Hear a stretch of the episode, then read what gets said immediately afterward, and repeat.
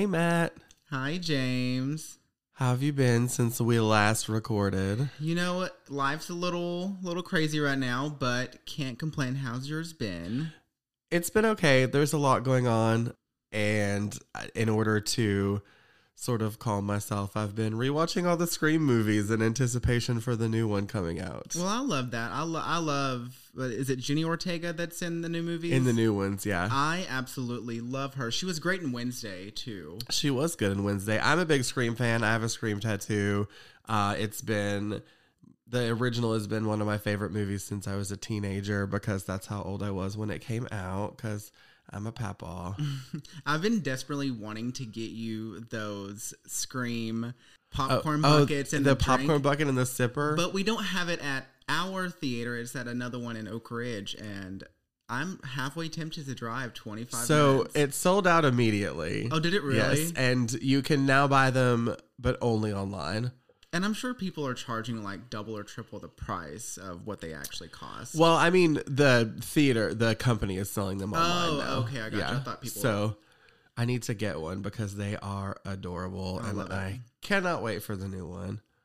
Have you seen all the Scream movies, Matt? I I want to say that I no, maybe I haven't. I don't think I've watched like the third one. I know I've watched the original two, and then the like last two ones, but maybe I haven't watched all of them. Well, we you should join me in my marathon. I've uh, I'm about halfway through, so I'd like that. I honestly did not know that Hayden Panettiere was in one of them, and then she's coming back in the next one. Yes, spoiler alert for anyone who hasn't seen Scream 4.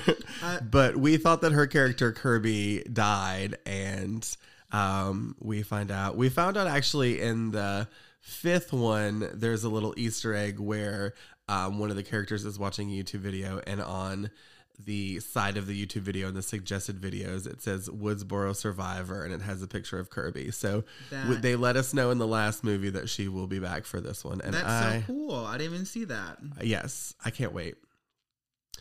Should we get into this episode? Yeah, I think it's uh, I think it's time that we give our listeners, you know, our our next episode because it's uh, it's really hitting home with all of us here now here in Knoxville. So I think it's time. So we sat down with a couple of friends of ours this week to um, discuss some of the bills that are uh, being passed currently or have been passed already when this podcast comes out. Uh, so we hope that you enjoy and are educated and are informed by what we put together this week. So this first interview is with a good friend of ours named Jennifer Ferris. Take a listen. We are joined in the studio today with our guest, Jennifer. Hi, Jennifer. Hello. Hello, It- Jennifer. hi. It is an honor to be here. Thank you for having me. Yeah, of course, we're excited to have you as our one of our guests.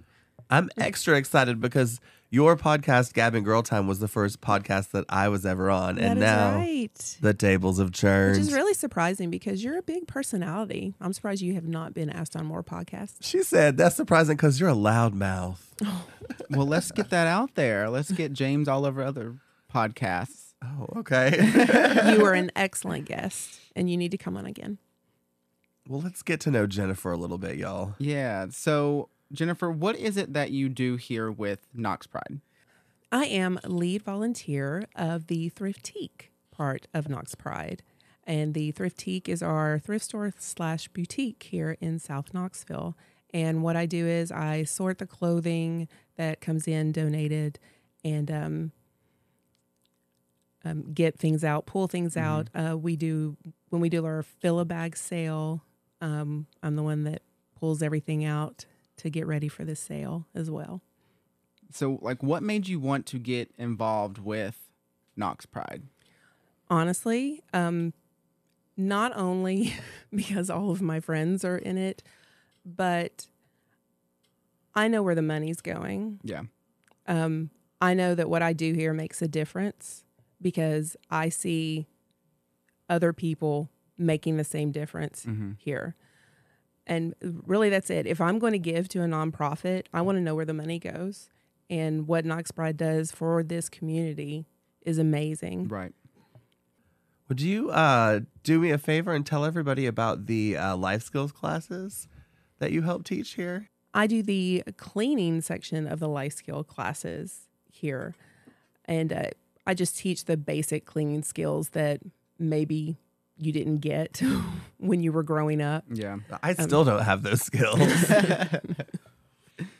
well, we really appreciate everything that you do here at Knox Pride for us and for the community. Jennifer, um, you and I actually predate Knox Pride. Um, our relationship, our friendship started, uh, I would say probably at least like seven years ago, maybe. Yes, I have.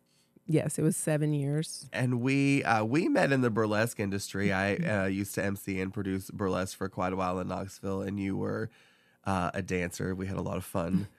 Uh, We lo- produced some shows together. we too. did produce. We produced uh, a show called My So-Called Show, and it was a tribute to the '90s. Uh, and then we did. I did a Gilligan's Island show that you were in, and we were in Salome Cabaret together. Actually, everything that that I guess I did in the burlesque world, you did with me Yes. and I loved that journey with you. But I no longer perform, uh, but you're still a burlesque performer, and you also do drag. Um, I kind of want to talk about what uh, TNSB3 win. I think we're saying win Yeah. because we know it's going to be. It's inevitable at this point. Um, how's that going to affect your ability to perform? I know it seems like a loaded question, but I'm going to be very, very honest here. I am somewhat an anarchist, and I do not abide by rules that I believe are moronic, idiotic, dumb.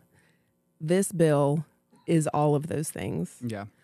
Uh, these people in the Tennessee state legislature have absolutely no idea what they are talking about. And they are preaching it like it is gospel. Mm-hmm. And you have some very small minded people believing it and not critically thinking about what is in this bill. they're not. They're not even taking a look at it. No, they're not. They're just believing But- what people are saying and voting. Yes, but when you look at the language of the bill, it's so incredibly vague. Yes, It it's cryptic. Yes. That, you know, who's to say if I am the one of the primary caregivers for my granddaughter and there are times where I have to take her on the way to a show somewhere Mm-hmm. and drop her off. What would happen if I was dressed in drag and somebody caught me in public with my granddaughter mm-hmm. as I'm taking her, you know, to another place? How what's what's the deal there? I mean, nobody can answer that. No one can answer it, and it's it stems so much farther beyond drag. It, what does this mean for the cosplay world? What does this mean for Halloween? Theater. For theater, for any of those things. I think that what's going to have to happen is the big entertainers that come to Tennessee are going to have to stop coming to Tennessee. Yeah. And you're going to have to hurt their pocketbooks here. And when they don't have the tax revenue coming in because of of this bill, they're more likely to change their tune. But you have to hit them there. Money talks. And the It does. the thing is, is like they're not thinking about you know performers that come here to you know perform at the Tennessee Theater or at the Bijou and stuff like that. They're only thinking about the the queer community. Like that's what they're trying to shut down is that stuff. But they're not thinking about the other performers that they're going to be taking away this from. and and to demonize good people is just insanity to me. Mm-hmm. People are terrified of the things that they don't know about, and so many people just don't know about drag, and that is being weaponized. Well, you know what? The internet is free. You can always look up the history with drag, but drag has been going on for centuries Yeah. here. My plans for when you say this bill passes is I will dress opposite gender every day. Mm-hmm. So obviously, you're very passionate about both drag and I am. burlesque. Let us let us and the audience know just what these arts mean to you. I'm very passionate about art in general in all aspects of it. But for what burlesque and drag give to me is one, I've always been a just a performer of sorts. Uh, my mom used to say that she would go in my room and she would hear a million little voices, and they were all me. And but I never really had the opportunity to pursue a career in that nor did I feel like I had the support to do it until I found burlesque. And I call it my midlife crisis, but it just gave me the confidence to be who I am now. I've been doing it for seven years. I just recently got into drag, king drag, for the past three years. And that's on a whole nother level for me because I get to be someone else. And I love to entertain. I want to make you laugh is my thing. If I make you laugh, then I think that I've I've accomplished something. You do a lot. You make me laugh all the a lot. It's just a sense of freedom. Until you do it, you just don't know that feeling. When you're in front of an audience and you're receiving everybody's energy mm. and they the audience really wants the best for you and they want your energy. They want what you're giving out. And I just think positivity is everything. And if we can just exchange energies back and forth, mm-hmm. how much of a world a better place would this be? But I, I feel like th- that's like a lot. That that's a lot for everybody that you know Yeah. performs in drag or burlesque, you know, something like that. Like that's their same like motive when it comes to this. yeah. And I find in burlesque that we build each other up all the time. Not even, not only on stage, Mhm. but everywhere else. You know, we, we have our groups where we come in and we vent our problems and everything, and everybody else is lifting each other up. And it's our family, it's our community. Mhm. Except for me, I literally only perform because I really like attention. Oh, that that too. I just didn't want to admit it. but yes. All right, Jennifer, do you care to share some information about Brady's Bites? Oh, Brady's Bites. I love it. I love baking. Ever since 4 H, so many years ago, when I won my first award for baking bread.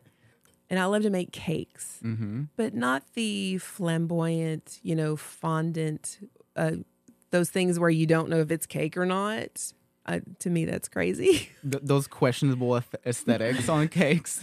Where, like they're cutting into, you know, A ketchup bottle and Yes. a cake. Yeah. I was going to say something else.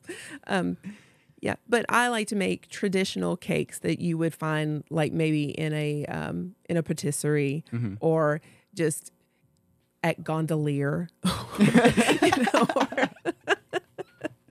That's a good just reference. bake, you know, just or Litton's. Brady's Bites is just a love of mine that I just love to bake. I love to bake for friends, and I love to make birthday cakes. If I know that it's your birthday, you're more than likely going to get a cake. And you I will say that birthday cake you made for me last year, she made me a spice cake. I'm Mm-hmm. like a 90 year old grandmother, and I, I love the older things in life. And that was probably the best spice cake I have ever had in my life. I can't tell you how many slices of that I had. I went. birthday. I attended the very first Brady's cathartic karaoke, which we'll get to in a second, and you served a lavender lemon cake. Yes. I'll put a picture of it on our Instagram so you can see how gorgeous it was. I literally think about that cake no less than three times a week. It was incredible. It was so good. Thank you. And what what's the best way to like try things out than to bake and give it to your friends? Right. Right. You know? I mean, you mm-hmm. made that cake for Jocelyn's wedding, and you you talk about like not doing these extravagant cakes, but that was beautiful. Thank that was a beautiful cake. And in my eyes though, it was it was basic. Yes. And I think that's the most lovely is when you use like uh, natural ingredients Mhm. and real flowers and everything and you have just the simplicity of the cake and then you let the flowers be the the showpiece Yeah. part of it. because for me, it's about taste. Does it taste good? Yeah. It don't necessarily have to look that great because you can always cover it with a flour. but does it taste good? And and you know, attention. I do love getting compliments. Well, now I want cake. now, I mentioned just a second ago Brady's Cathartic Karaoke, which you do the first Saturday of every month at the Pride Center. Yes. Tell us where that came from. Brady's Cathartic Karaoke. Well, before the pandemic, I would take a Sunday and I would invite my friends over and I would make a cake and we would have cake and mimosas and we would just sing our little hearts out. I would shove 15 people in my tiny little living room and we would just use YouTube and we had a very basic probably kids homemade karaoke machine and we would just sing and it was some of the best times ever. And then the pandemic happened. Mm-hmm.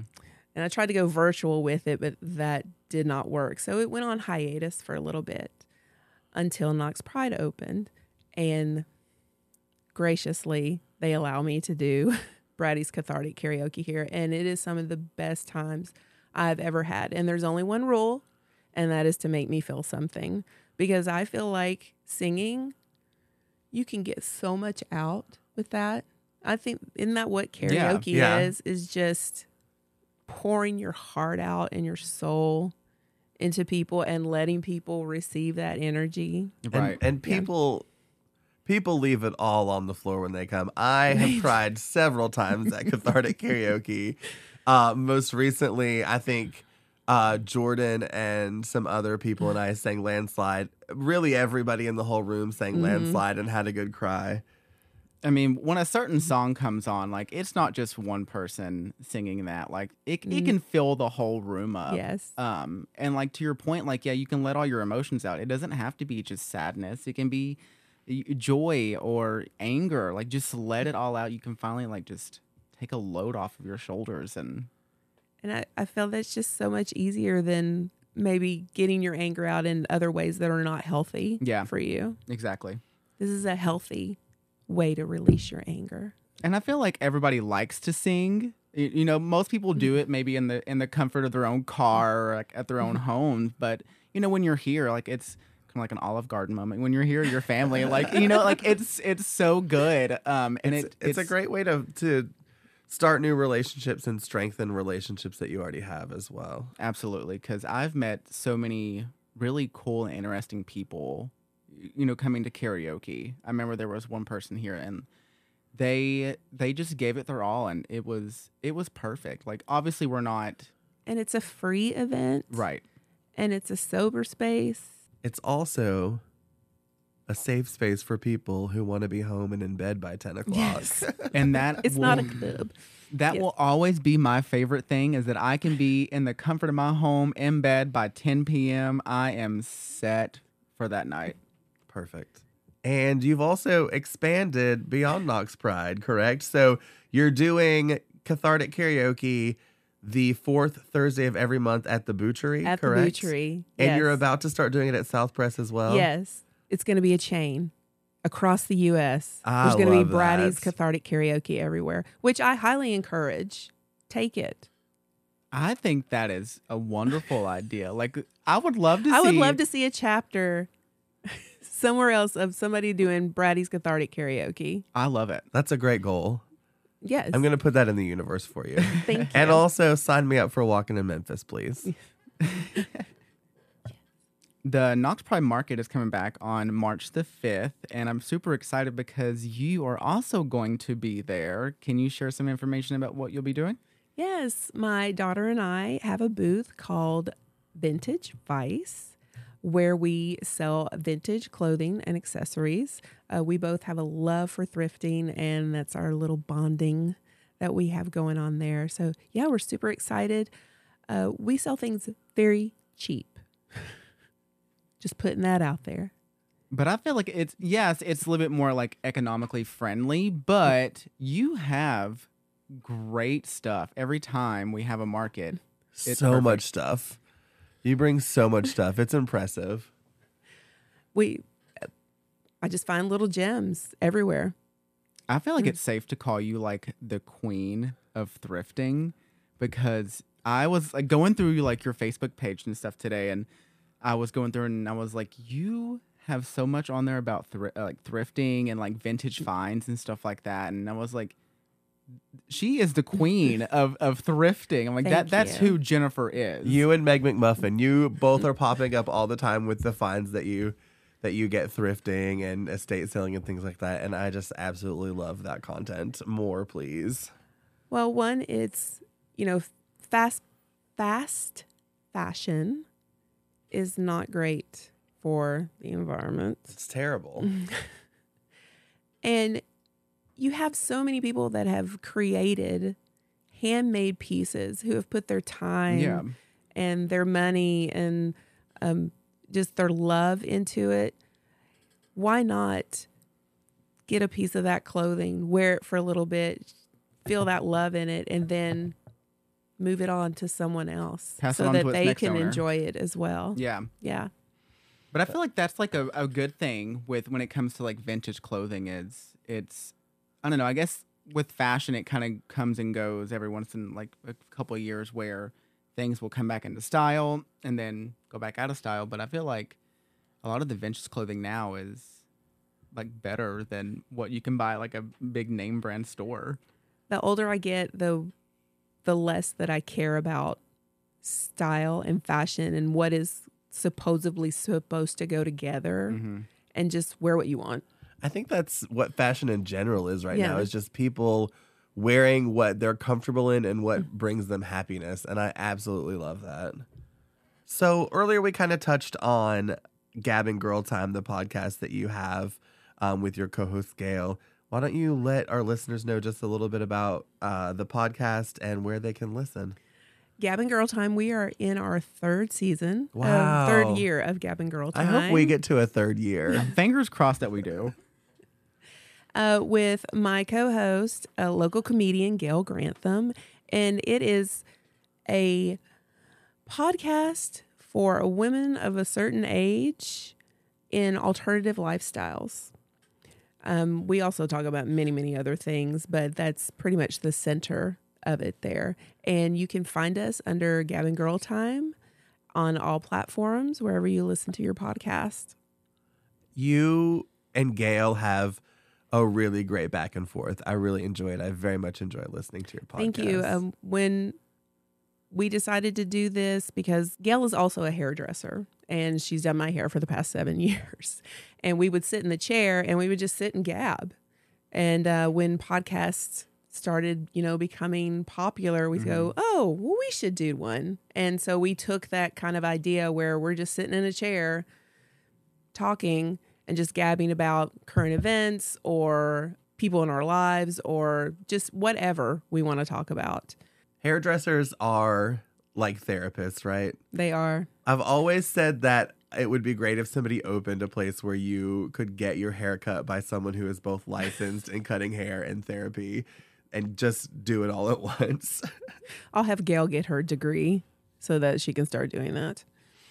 well, make sure you check out Gab and Girl Time. Uh, and you said it's available on all platforms. On all platforms. Awesome. And I would say a lot of people in this room have been on our show and yes, have been our guests. is true. so yes, please go back and listen to past episodes of all of our friends.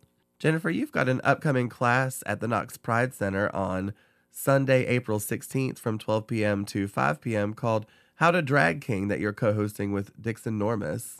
My king name is Colin Boutte.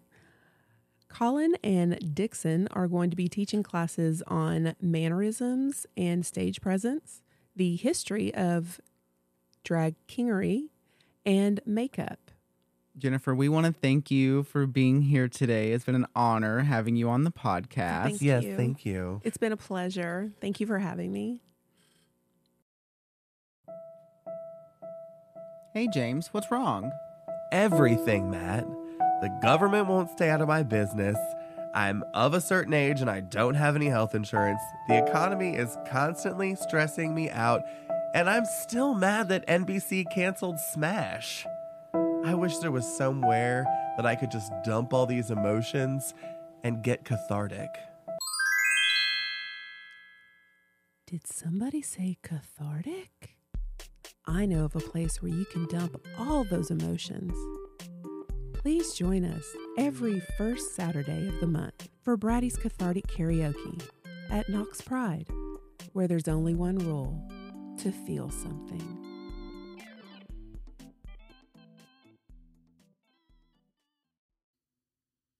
I just love Jennifer. That was delightful. I I really do love her. I met her a few years ago through my friend Brittany, and ever since then, I have been just totally obsessed with with Jennifer. If you get the chance, you should go on her podcast. It's a lot of fun. She and Gail are top notch podcasters. I know there's so many now I have to listen to between Jennifer and then our next guest. So I'm just really looking forward to like really listening to everybody. I didn't know until we started a podcast that so many people that we knew had podcasts. I know it's like It's like we copied them, but we didn't. well maybe we were we started this first and they're just like future copying us, you know. Oh yeah, they went back in time and right. created. Oh, that's perfect. exactly. like Terminator, but they just wanted to make sure to get a leg up on the podcasting. like Terminator but gay and with microphones. like Terminator, but gay. Oh.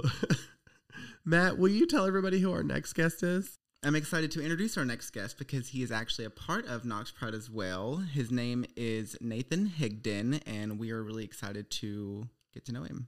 Please enjoy. Nathan Higdon, CFO of Knox Pride. Welcome to the podcast. Thank you for having me. We're excited to have you here. Nathan, you've been with Knox Pride for over seven years. Can you tell our listeners what your roles have been and uh, all the things that you've done while you were here? Maybe not all the things. We do have a time limit. Yeah, so I was asked to be a part of Knox Pride, I guess it was seven years ago. Wow, time flies. Um, to come on and to spin up something they were looking to do, which was a community outreach uh, position. And I was finishing up my PhD at the time. And so I came on to do that to help to build bridges into other communities just outside of the LGBTQIA community. And apparently, I just forgot to leave. it stuck. You just stuck around, huh? Yeah. That seems to happen here. And so, with you being with Pride for you know the last seven or eight years, um, what are some of the most like significant changes that you've seen since being with Pride? Well, you know, that's a big one. When I first came on, or was asked to come on, you know, we had kind of an unwielding board. There were 15 people on the board of directors. Uh, most of the community was pissed at us. And so some of the things that I've seen and uh, helped to make actionable were making uh, Knox Pride as the corporation that it is be more transparent in the community. I thought that was important so that people could buy in to the mission of Pride. And so, you know, pu- pushed for all that. And then we've seen, you know, the dynamic of the board change. And we've gone from just once a year party to with the festival and parade, of course. And then, you know, now we've gone to, we're practically 24 7, 365, it feels like. But, you know, now we've got a physical, we've got a brick and mortar location. So there's just been so much change. And when we opened that Pandora's box to help the community, I think we all realized just how much, just how much need there was in the community. So, it's almost overwhelming sometimes, it, but it- it is actually when I was just saying that I was thinking about it and I was like, wow, Yeah. we've come a long way, baby. But yeah, it's it's now beyond a just a festival, you know, which now is three days long. But now we're you know we have the food pantry, the the clothing closet. You know, there's so many resources that we have open doors for for the local youth in our community, and I I think that's fantastic. You know, Matt, when when I came on here seven years ago, I would have never imagined that we'd be doing the kind of substantive long term important work that we're doing now. Yeah. And I'm glad we are, I would have never envisioned it. So Nathan, Knox Pride is actually not the only nonprofit that you're involved in, right? It is not the only one. Apparently, I have way more time than I think I do. Uh, what else? Uh, what else do you have your hands in?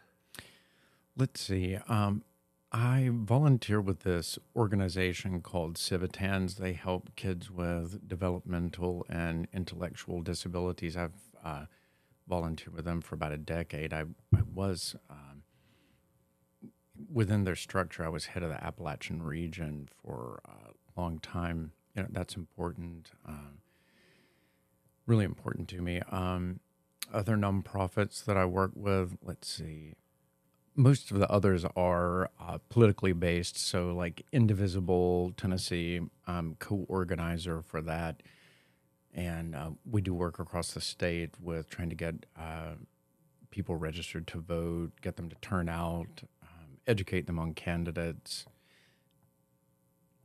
and uh, there's just there are a bunch of things I could bore you all to death about them. Uh, go check out my LinkedIn. I think I've updated it, but I can't remember. And Nathan, you are also the state executive committee man for the second senatorial district, and you are the chairman for Blount County uh, for the Democratic Party. What made you want to get involved with politics? this will be a longer answer. So, I've always been a community activist Mhm. uh, in Blount County, where I live. And I ran for city council back in 2012 because I kept seeing um, homeless individuals in the park. And I was like, you know, there's a problem with this, and we can and should do better. And I believe that nonprofits can always do well. But sometimes I think there are things that require government intervention, and this is mm-hmm. one of them. And so that got me paying attention. And so, anyway, I ran for office then. I lost, thankfully, actually, now that I look back, and kind of stepped away from the political side of my activism. And, you know, 2016 happened, and I realized that there was more that I needed to do. And I have a, some skill sets that are fairly in tune to politics. And so I stepped back up, and that's where I became involved with Indivisible and then uh, ran for county party. Uh, I think second vice chair was elected, and you know we kind of rebuilt uh, the Blount County party and increased. We were the second highest voter turnout increase in the state. Oh, wow. County, yeah, out of the ninety-five counties, busted our butt for it, and you know I kept going along, and it's kind of like anything I'm a part of. You know, I'm always looking for the good stuff, but I would see there's some breakdowns, and I was like, well, you know if I run for state executive committee man, which is essentially the board of directors for the Tennessee Democratic Party, I said, you know, I could probably make some of the structural changes that I see issues with, with like small rural counties being able to get more involved. So I ran and was elected. Um, I was unopposed. So it made running a little easier. And so I've been doing that since August, and I just actually got appointed. I am chair of the Youth Engagement Committee uh, for the party across the state. So we've got some really big plans on connecting um, uh, 18 to 36 year olds to the party uh, via the uh, College Democrat organization and then the Young Democrat group. And, you know, historically, they hadn't been well connected with the greater party. And so we kind of want to tie them together so that people have a way to stay engaged with the party from high school all the way through Yeah. adulthood. So, I mean, do you think running unopposed was was easier, or did you think that you had like more of like a magnifying glass on you since you you are the only you know person running for that position?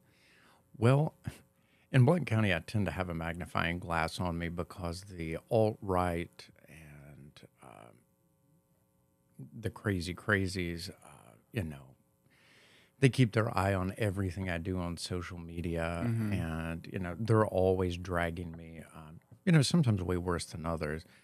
Uh, we could talk to my attorney about that, and. Um, but generally, I just kind of ignore it. But I knew that I was under a magnifying glass. And despite the fact that I wasn't opposed, I still ran the race as though I were opposed. Right. And kind of used, you know, used the power of my campaign to help uplift smaller campaigns. So there were people running for like school board or uh, some of the county commission seats in really rural areas. So I would focus the work in my campaign into particular areas so that we could kind of lift them up along Yeah. didn't work. None of them got elected, but um, but no, I, I I just I ran for it like um, I was, you know, ten percent behind the whole time, and the state senate dir- district, to be clear, is Blount County, Monroe County, Polk County, and Bradley County. If you're listening and you're like, what? It, it's from almost downtown Knoxville all the way to the Georgia border. Oh wow. Yeah, it's one of the longer districts. I just had to go down for a meeting in Polk County, and it took me almost two hours to drive down there Wow. the other night. Yeah, it used to not be like this, but thanks gerrymandering.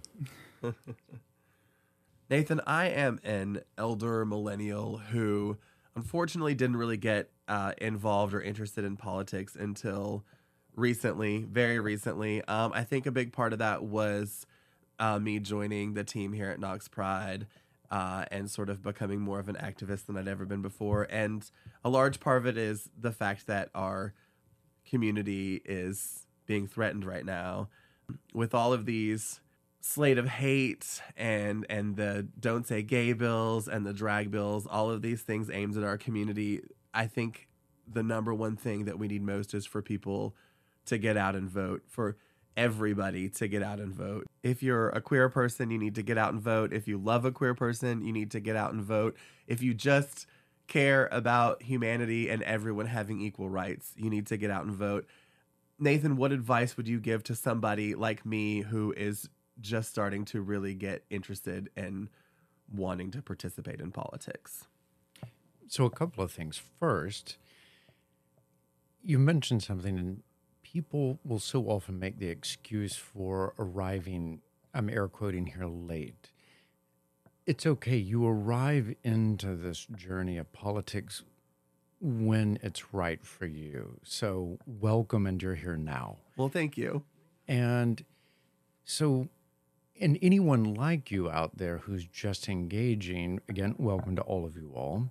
And um, what I would suggest to any of you who are just now getting started with your activism is engage with people who've been doing it for a while so that you don't duplicate efforts or uh, just make mistakes along the way. And by mistakes, I mean um, dumping all of your energy in at the beginning and burning yourself out. That's mm-hmm. one of the hardest things to not do in this work is and now when I say this it will sound crazy and I can explain it if I need to, but you can't always take the work personally that you're doing despite the fact that it directly impacts you.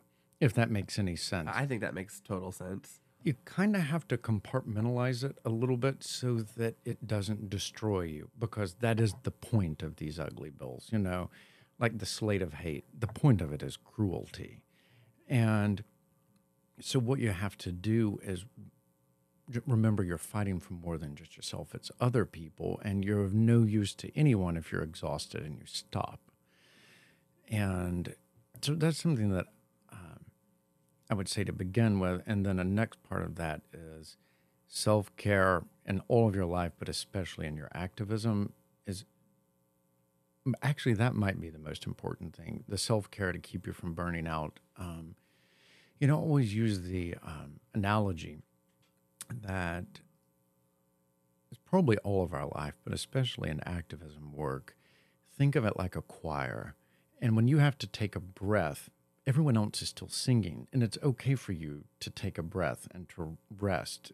Oth- Other people will continue to do the singing, and then when you've taken your breath and you can join back in, then you do so. But the song never stops, and that's kind of how activism is. Is uh, when, when, once you get going, just take care of yourself. But some other uh, real tips for folks on this is it's really hard to learn to speak up, but it's even harder to learn when to step back and be quiet. And and especially if you know if you're say a, a cisgender white male, you know, society kind of tells us that we should speak up all the time. And we should use our privilege, but being aware of when you don't have to do that. When you've maybe helped to build the platform for other people who didn't have the rights you're helping them to get, you will know, or people will probably tell you, uh, when it's time for you to step back a little bit. So, you know, it's a lot of stuff um, because you're like, all right, how do I know where to track a bill? How do I know who my elected person is? How do I know what's important? How do I know how this is is going to how it does impact me, how it will impact me, how will it be enforced? It's all these things. Don't beat yourself up if you don't know all the stuff in the beginning. Just find people who do know and learn as you go. That's really great advice. I actually that was very helpful for me, Nathan. Thank you. Yeah, I think that that analogy you had about the choir that that was beautiful. Yeah. Like I feel like that was like the best way to explain that when it comes to newer people getting involved with that. So I thought that was absolutely outstanding. Yeah, it resonated with me for Well, 'cause sure. people will feel, you know, they'll they'll feel guilty about needing to step back, and yeah, no, it's okay. It's just part of it. And Nathan, going back on that on the slate of hate, you were one of the co-organizers and the main speaker at the Enough Is Enough rally that we had here in Knoxville back in um, 13th of February. Can you kind of explain to the listeners that either wasn't there or not too familiar uh, with the Senate Bill One, what this kind of means for the transgender community in Tennessee? Yeah. So, you know, one of the issues with our legislators in Nashville, in the state senate and state house, is that far too many of these people, I don't actually think know a queer person like at all. They don't have anyone in their life. That's so right. Yeah. And because I don't see how they could bring this forward and know someone. But to answer your question, so some of the things that some of the problems with this bill that was again already passed in the Senate is that um, you know it's a ban on gender affirming care, and one of the issues and the way they try to spin it, um, the senators and the uh, representatives is they would like their base of voters to think that we have these like drive-through surgery clinics where you can just wake up one morning and be like, you know what? I just want to change everything about myself.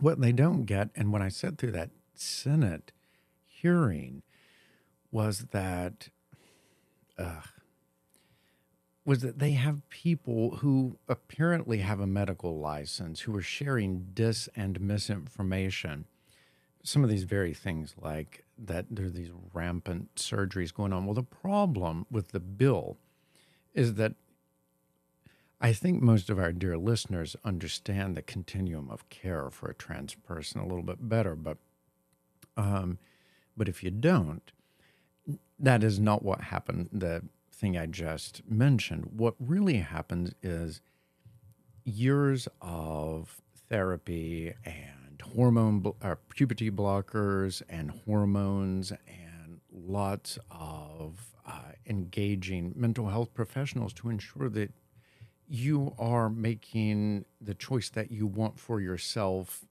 and so that there are none of these checks in place that uh, the, the legislators keep pretending there are so that you are fully cared for for the years leading up to and if you ever did decide to have uh, surgery and you may not but um, you know this is a years long issue and what this bill does or will do is to make puberty blockers and hormones unavailable for people who are trying to express their gender and uh, properly and but what's so terrible is that it will also impact the uh, medical professionals as well. They could lose their license. They could end up with a felony as well for practicing, for doing gender affirming care. So, you know, that's why when they say it's, you know, this is a, an, a direct attack on our community. And what's this going to do? Well, you know, we see it from the work we do here in the Pride Center and, and from the people we know. The care will still be available for folks who can go out of state and who have the means. But the problem, the problem will be are folks who don't have insurance or don't have the money Right.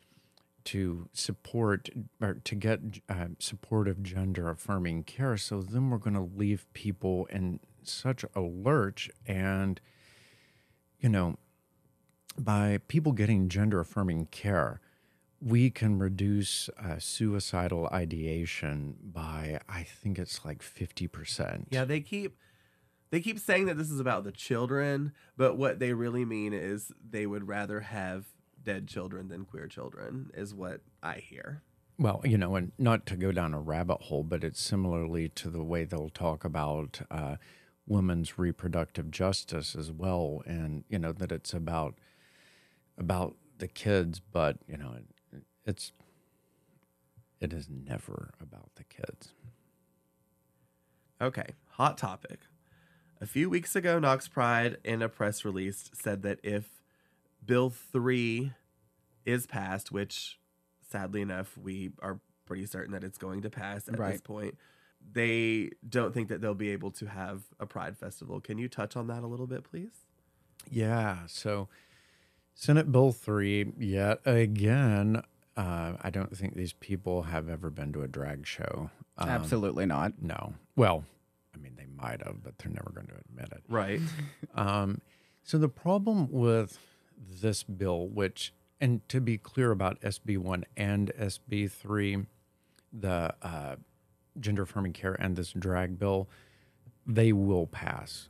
The governor will sign them, and he'll probably, unfortunately, be very happy to do so. So, like, this is a coming. So, the problem with this drag bill is generally bills in the state of Tennessee go into effect July the 1st. However, this particular one will become active April the 1st. So if that they put that in the amendment means that they were fast tracking this. So Yeah. it's going to happen They quickly. wanted to hit it before June. Yeah, they were purposely fast tracking this bill. Yeah, there are no accidents with them. I mean, they're not smart, but uh, they know how to be cruel. So, what this will do, and what, let me be really clear what scares me the most about this bill is, you know, we've all seen the, um, the folks who got up in arms when Knox Pride uh, announced that we couldn't continue with the festival in the way that we have historically done it. You know, and people were like, I'm going to come and drag, I'm going to do all this. Listen, folks, this bill can ruin a person's life. And this is the part that scares me is the people who might want to uh, be martyrs for the cause, as it were you get hit with your first offense. And remember what I mentioned earlier about enforcement and all these things? We can see a bill, and then when it becomes a law, we can see it, but we don't know what will actually happen until it is enforced by district attorneys. Right. Well, let's be very clear. We may think that it's great around here, but I see no reason that that DAs in this area aren't going to be happy to move forward with prosecuting stuff. And so then what we run up against are people who want to take a stand, but then get hammered with a misdemeanor. All right, that seems, you know, you're like, all right, well, I'm going to do that. Well, what that could mean is up to 1129 in jail and or $2,500 fine. Please tell me who's got the money for this, who is wanting to take a stand. Now, let alone people who drag as performance art for them. This is this is their way of making money from their craft.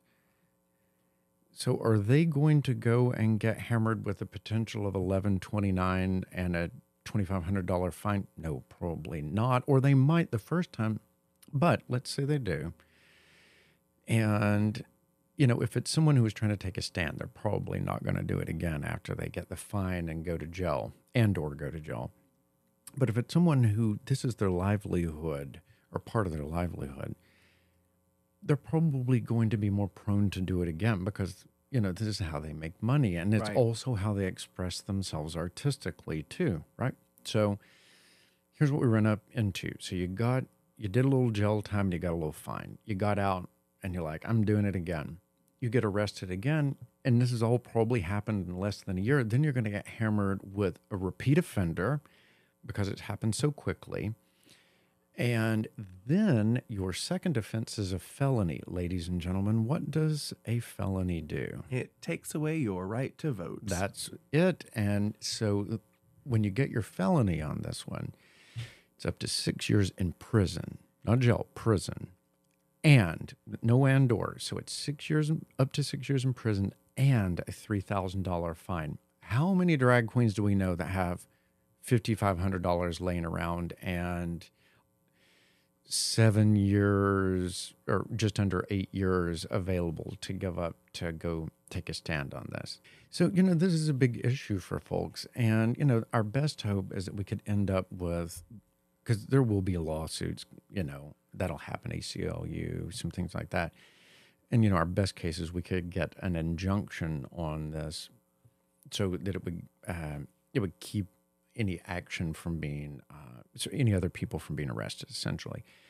But you know, those are the real world consequences of this bill, and to attack drag, which is simply art, uh, simply art that people don't agree with. Right. And and from Knox Pride's perspective, now um what they have done is they have made us make a decision. We can continue to have pride outside and eliminate all drag, which is not something we're willing to do. Drag queens and trans folks started the revolution. We can't have a celebration without them. Exactly. And the other option is for us to find a space indoors, private, big enough to hold the event and not let anybody in that's not 18. And our queer youth is too important to us to shut them out of the celebration. This is for a lot of them the only time of year where they get to go be themselves and they get to be with other people who are like-minded and we're not going to snatch that away from them either. So we have some really tough decisions to make. You know, we do, James. And the big thing about this is for far too long, we have left members of the LGBTQIA plus behind. You know, someone would get just a smidge more rights and they would happily run ahead. But for so long, our community has left folks behind. You know, the most murdered demographic is uh, uh, black trans women. And although the numbers are low percentage wise, it's qu- quite high. And so the problem is we've left people behind for so long. And I'm behind our stand to not do a festival or whatever it ends up being called. Uh, well, I'm against doing a fest. Let me let me rephrase that. I'm against doing a festival um, as we had previously done them. If we just have to cut drag, because there's nothing to celebrate if we're not cel- uh, if we're not including the entire community, because we know better now. We knew better then too. Right. And so I, you know, personally, I'm adamant that the format has to change. And if it means to continue to engage people politically so that they'll pay attention, then so be it. You know, and there'll be some unhappy, there'll be some unhappy ducks out there, but that's okay. Like, if we're not including everyone, then you know, I, it's not something I would want to be a part of. If we were going to continue it as it were, I would not continue to be a part of Knox Pride because I know better now. I agree. Uh, yeah, I think that's a great point. Like, what what's the point of a celebration when we're not really celebrating anything anymore? None of us are free till all of us are free. Exactly. And Nathan, you just started the second season of your podcast, and it's called Amy and Nathan Do a Podcast. Can you tell us a little bit about that? Yeah, so we are in the. We never planned to have a second season. It was supposed to be limited series, and then I, you know, we woke up and remembered that the General, Tennessee General Assembly hates everyone in the state of Tennessee, and that we just had to cave in. We're like, oh man, we got to do it again. Got to keep on going. yeah, I'm like, we're never gonna not do this. There's always something. So, yeah, you know, it is very politically based, and it all started with wanting to share, like some of the some of the questions James was asking earlier. It's kind of how it started. as you know, folks were like, and we kind of. I always say the activism I do is I'm like an on ramp for people. I just kind of like just make it easier for you to merge on and get your speed and then join into the flow. And that's kind of what we did with this is made it simple. It's very East Tennessee centric, but you know, the bones of it could apply to anywhere. And we just kind of walk folks like, you know, here's how you go to the election commission website and navigate it and find information you might want to know. Here's how you go to the Tennessee General Assembly site. Uh, you know, and my passion is state level politics. Like that's where, in my opinion, eighty percent of the things that people will complain about, that's that's where that's homed. And so I'll walk people through that. It's like, you know, in the podcast, we'll be like, we know what are your issues? Okay, let's get out our notepad and let's write down our issues. Now let's figure out who's responsible for making that better or worse.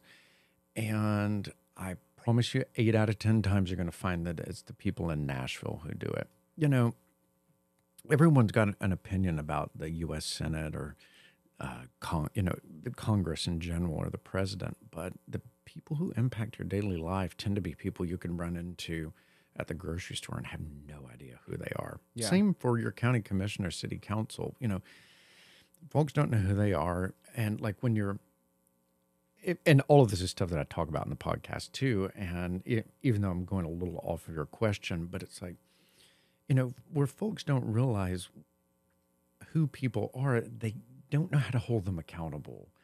And so those are some of the issues that we talk on. It's how to hold people accountable, where uh, who's responsible for the things that bother you the most, and how to do a little something about it. Uh, you know, it's not all for naught. Like, oh my God, you know, the keyboard warriors drive me crazy. uh, I've yelled about them forever, and um, it's a great place to start but you got to be able to like move on. Like if if if you're on there um, trash talking politicians take your next step and pick up your phone and make a phone call or, or even if you need something even easier send an email you know then make that phone call. And so this is we kind of walk people through all that stuff. So yeah we're we're in season two um and i gave you way more information than I, you probably wanted but if you go back and listen to it you'll hear me saying all those same things because that's the thing you'll learn about activists is you really hone what you talk about because you say the same stuff over and over and over. but that's okay because you have to always assume that you're getting somebody new involved. And uh, was a very hard lesson for me to learn. I would get really uh, aggravated with folks who were wanting to become engaged in the beginning. And I was like, no, people were gentle with you when you were learning too. So, you know, One step at a time. down. Yeah, one step at a time. Where can our listeners find Amy and Nathan do a podcast? You can find us on um, iTunes, Spotify, and anywhere you like to listen to your podcasts. Excellent. Nathan, thank you so much for joining us today. This was a lot of fun, very educational. You and I don't really get to spend a lot of time at Knox Pride together, and it was really fun to just be able to sit and chat with you for sure. Oh, thank you all so much for having me. I I love to get to on ramp people into activism.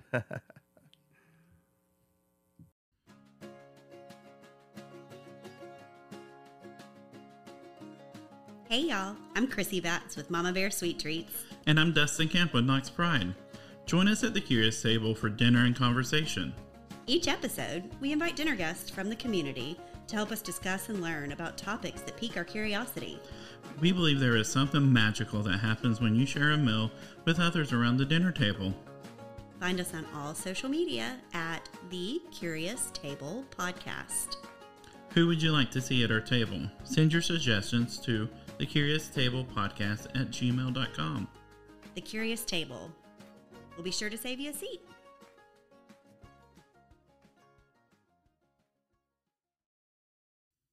I think Nathan is absolutely amazing.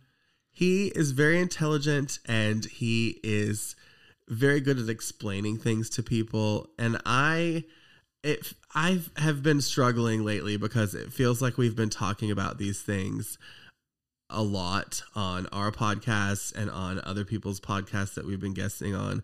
And I didn't want, I didn't want the audience to be bored by what we were saying, but this is important stuff that Right. needs to be talked about. Um, and I think that Nathan did a great job explaining things. Right. I think Nathan does put it in a little bit more simple way for, you know, for especially for me and you and then like, you know, other users Yeah. that I think it's it's a little bit easier to understand. Yeah. Uh, like I've stated uh, in in past episodes that I only recently got involved in politics and activism, and he's he's a great friend to have for sure. Yeah, I love having him around. He's super knowledgeable and uh, he's just a really good person. He's also handsome, and he's got the cutest dog in the world. hey James, what's on that calendar? pew pew pew pew calendar. um, let's see. On the second of March, we've got another life skills class. This one is basic car maintenance, and it starts at seven p.m. And on March the 4th, we have our Saturday morning yoga at 9 a.m. We have the Community Grief Support Tea Party at 2 p.m. And then we have Brady's Cathartic Karaoke at 7 p.m. On March 5th, Knox Pride Market makes its triumphant return at 12 p.m. There's going to be over 35 vendors. You should come support queer small businesses. On March the 6th, we have Knox Pride Presents Craft Night at 7 p.m. On the 7th of March, we've got Knox Pride Presents TTRPG One Shot with Story at 5 p.m. And on March the 8th, we have the YWCA Domestic Violence Support Group at 2 p.m. And then later that night, we have karaoke starting at 7 p.m. and then open stage night at 8 p.m., all at South Press. Knox Pride Thriftique is having a prom sale at 4 p.m. on March 9th. On March the 11th, we have Knox Pride Volunteer Day starting at 10 a.m. And then we have our trans non binary support group at 1 p.m. On the 12th of March, we've got an affirmation day at 12 p.m. On March the 13th, we have Knoxville Polyamory Group Meetup at 6:30. The 15th of March, we've got the YWCA Domestic Violence Support Group at 2 p.m. and karaoke and open stage night at 7 p.m. at South Press. On March the 16th, we have the Social Dance for Everybody at 6:30. And on the 17th of March, we've got Knox Pride Presents Community Resource Fair at 11 a.m. and Knox Pride Bingo Trivia Night at 7 p.m. at South Press. As always, for more information on these events and others, visit knoxpride.com.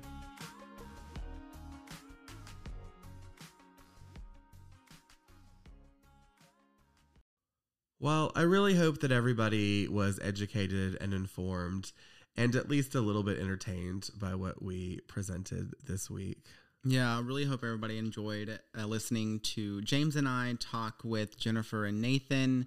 Uh, we really enjoyed them. They're very good, close friends of ours, and we're just really excited for you guys to get to know them like we know them. And the more we do the podcast, the more comfortable we're both getting with each other. And I'm just having an amazing time. As always, if you guys have any suggestions for any content that you want to hear, let us know. Also, uh, once again, we did unlock the listener support. So if you guys want to throw a little bit of money our way, everything that you send to us goes right back into the podcast. Um, make sure that you like, rate, and review wherever you're listening, especially if you're listening on Apple. Matt, I love doing this with you. I know I can't imagine doing this with anybody else, especially you and JD, like having my two best friends enjoying some some technology with each other and making, you know, making some magic together. Like I absolutely love it. Well, now that we've grossed everyone out, we should let them go. All right, and until next time, we see you. We hear you And we love you.